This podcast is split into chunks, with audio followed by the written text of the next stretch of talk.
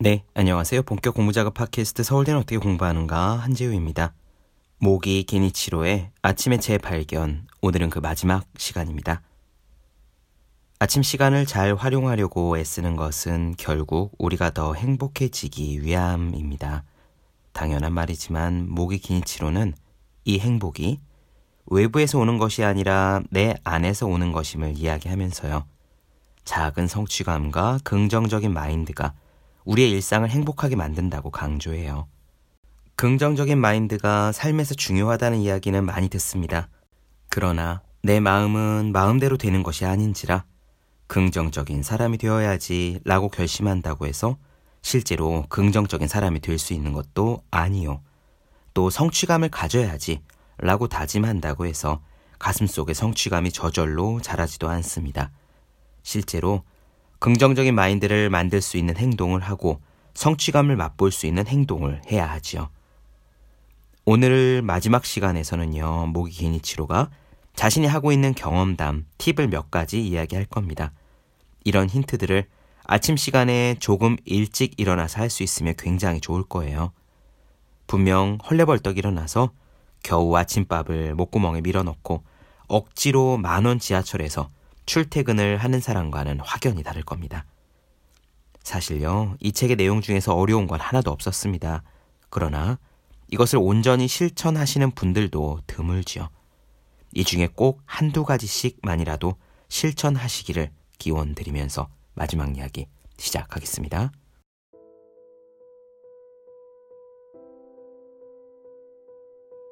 지금 행복하십니까? 이런 질문은 괜스레 가슴 한쪽이 뜨끔해지는 물음이다. 만약 이런 물음을 받는다면 뭐라고 답하겠는가? 누구나 마음속으로는 행복해지기를 바란다. 하지만 행복은 매우 막연한 개념이라 자신이 행복한지 불행한지를 명확하게 답하지 못하는 사람도 많다. 최근 연구 결과에 따르면 자신을 둘러싼 외적인 상황은 행복을 좌우하는 결정적인 요인이 아니라고 한다. 그렇다면 무엇이 우리 행복을 결정할까? 이에 대해서는 마시시모프, 캐럴 클라인이 함께 쓴 이유 없이 행복하라에서 자세히 이야기하고 있다. 지금 자신이 처한 상황이나 환경, 공적이나 사적으로 어울리는 사람, 미래의 인생을 좌우할지도 모를 선택 같은 것이 초래하는 행복의 크기는 뇌가 그것들을 얼마나 긍정적으로 받아들이냐에 따라 크게 달라진다. 즉, 뇌는 우리가 어떻게 생각하느냐에 따라 행복을 만들어낸다. 반대로 아무리 좋은 조건을 가졌어도 뇌가 그것을 좋게 받아들이지 않는다면 불행으로 빠질 수도 있다.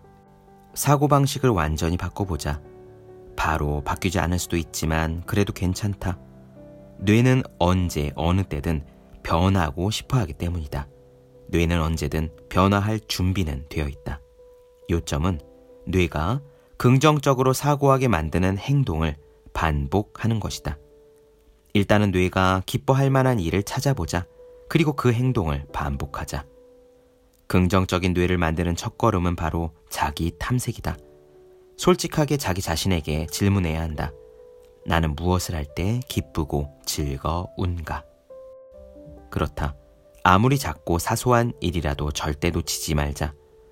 누군가에게 칭찬을 받아 기뻤던 일, 그냥 하고만 있어도 즐거운 일 등을 하나씩 떠올려 보자. 이런 자기 탐색을 한 번에 끝마치지 말고 여러 차례 반복하자. 자기 탐색을 하면 스스로에게 흥미와 관심이 생기는데 이 역시 뇌를 긍정적인 상태로 유지하는데 도움이 된다. 과거의 긍정적인 경험을 깊이 맛보는 과정도 긍정적인 뇌를 만드는데 매우 효과적이다. 아침마다 이런 탐색을 반복하면 당신의 뇌에 더 커다란 긍정적인 변화가 찾아올 것이다. 자신과 진지하게 대화하고 자기 탐색하는 중요성에 대해서 조금 더 이야기해보자. 긍정적으로 생각하고 적극적으로 도전을 하려면 이른바 안전 기지가 필요하다.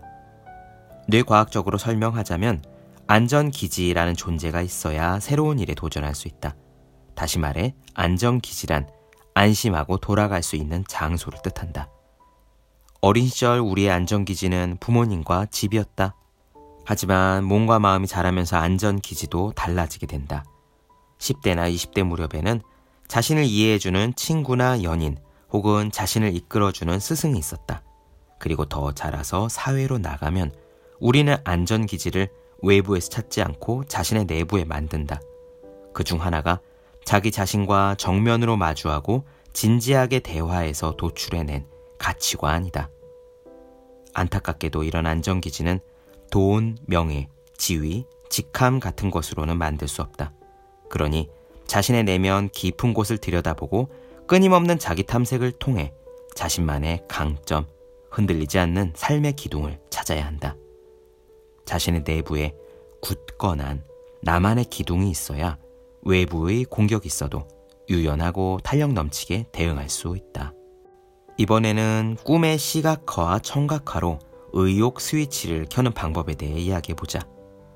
매일 아침 일어나서 목표나 꿈을 구체적으로 표현하는 것이 좋다. 종이에 적어도 좋고 소리내어 읽으며 되새겨도 좋다. 인간의 뇌는 새로운 것을 좋아하면서도 생각보다는 훨씬 게으르다. 애초에 인간은 편하게 쉬려고 드는 생물이다.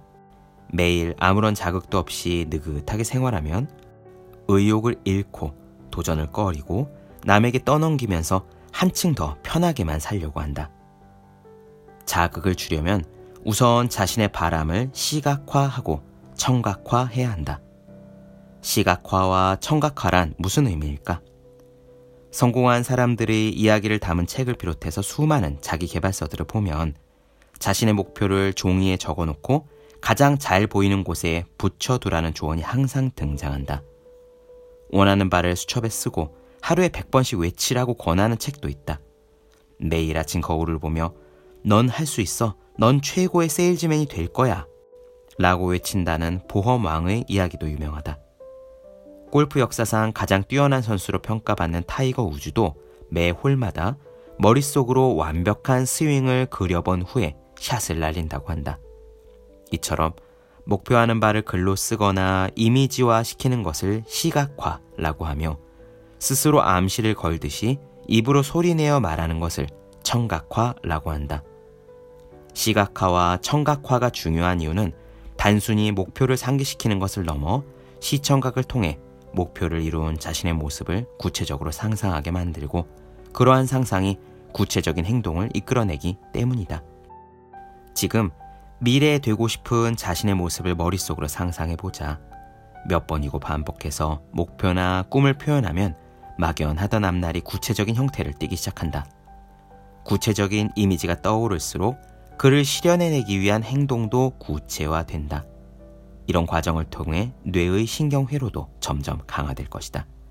이처럼 머릿속에 든 것을 끄집어내어 겉으로 표현하는 방법은 뇌의 의욕 스위치를 켜는데 매우 효과적이다. 마지막으로 작은 성취감을 맛볼 수 있는 시차 출퇴근을 이야기하고자 한다. 아침이라는 귀중한 시간을 더 잘 활용하기 위해서는 자동차를 운전하는 것보다 대중교통을 이용하는 것이 좋다. 내가 시차 출퇴근, 아니 정확히 말해서 시차 등교를 시작한 건 고등학생 때다. 당시 나는 집에서 학교에 가기 위해 매일 아침 6시 30분에 출발하는 전철을 탔다. 이 시간대의 전철은 텅텅 비어서 아주 여유롭게 책을 읽을 수 있었다. 그리고 매일 8시 전에는 교실에 도착했는데 수업이 시작하는 8시 반까지 30분씩 매일 책을 읽었다. 깨닫고 보니 고등학교 3년 동안 영어 원서를 30권 이상 독파해낸 상태였다. 이때의 독서 습관이 지금 내 영어 실력의 기초를 이루었다고 단언할 수도 있다. 편도 1시간 반의 등교 시간이 내 인생에 풍성한 열매를 맺게 해준 셈이다.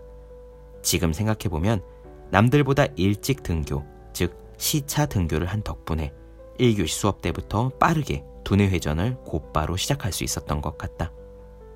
무엇보다도 중요한 것은 아침마다 알차게 성취감을 맛보았다는 사실이다. 물론 나 역시 처음 영어 책 읽기를 시작할 때는 한 권을 다 읽는다는 게 도저히 불가능해 보였다. 하지만 매일 조금씩 다 읽은 페이지가 차곡차곡 쌓이자 금세 마지막 페이지가 가까워졌다. 한 권을 다 읽었을 때의 기쁨과 성취감은 이루 말할 수 없을 정도여서 다시 한번 새로운 원서에 도전하고 싶다는 의욕이 솟구쳤다. 뇌가 가장 활력을 띠는 아침 출퇴근, 아침 등교 시간을 불쾌한 감정으로 에너지를 소모하면서 보내고 있다면 내가 한 것과 같은 시차 출퇴근, 시차 등교를 시도해보자. 소중한 아침 시간을 효율적으로 보낼 수도 있고 작지만 매일매일 쌓이는 성취감에 조금씩 달라지는 자신을 발견할 수 있을 것이다.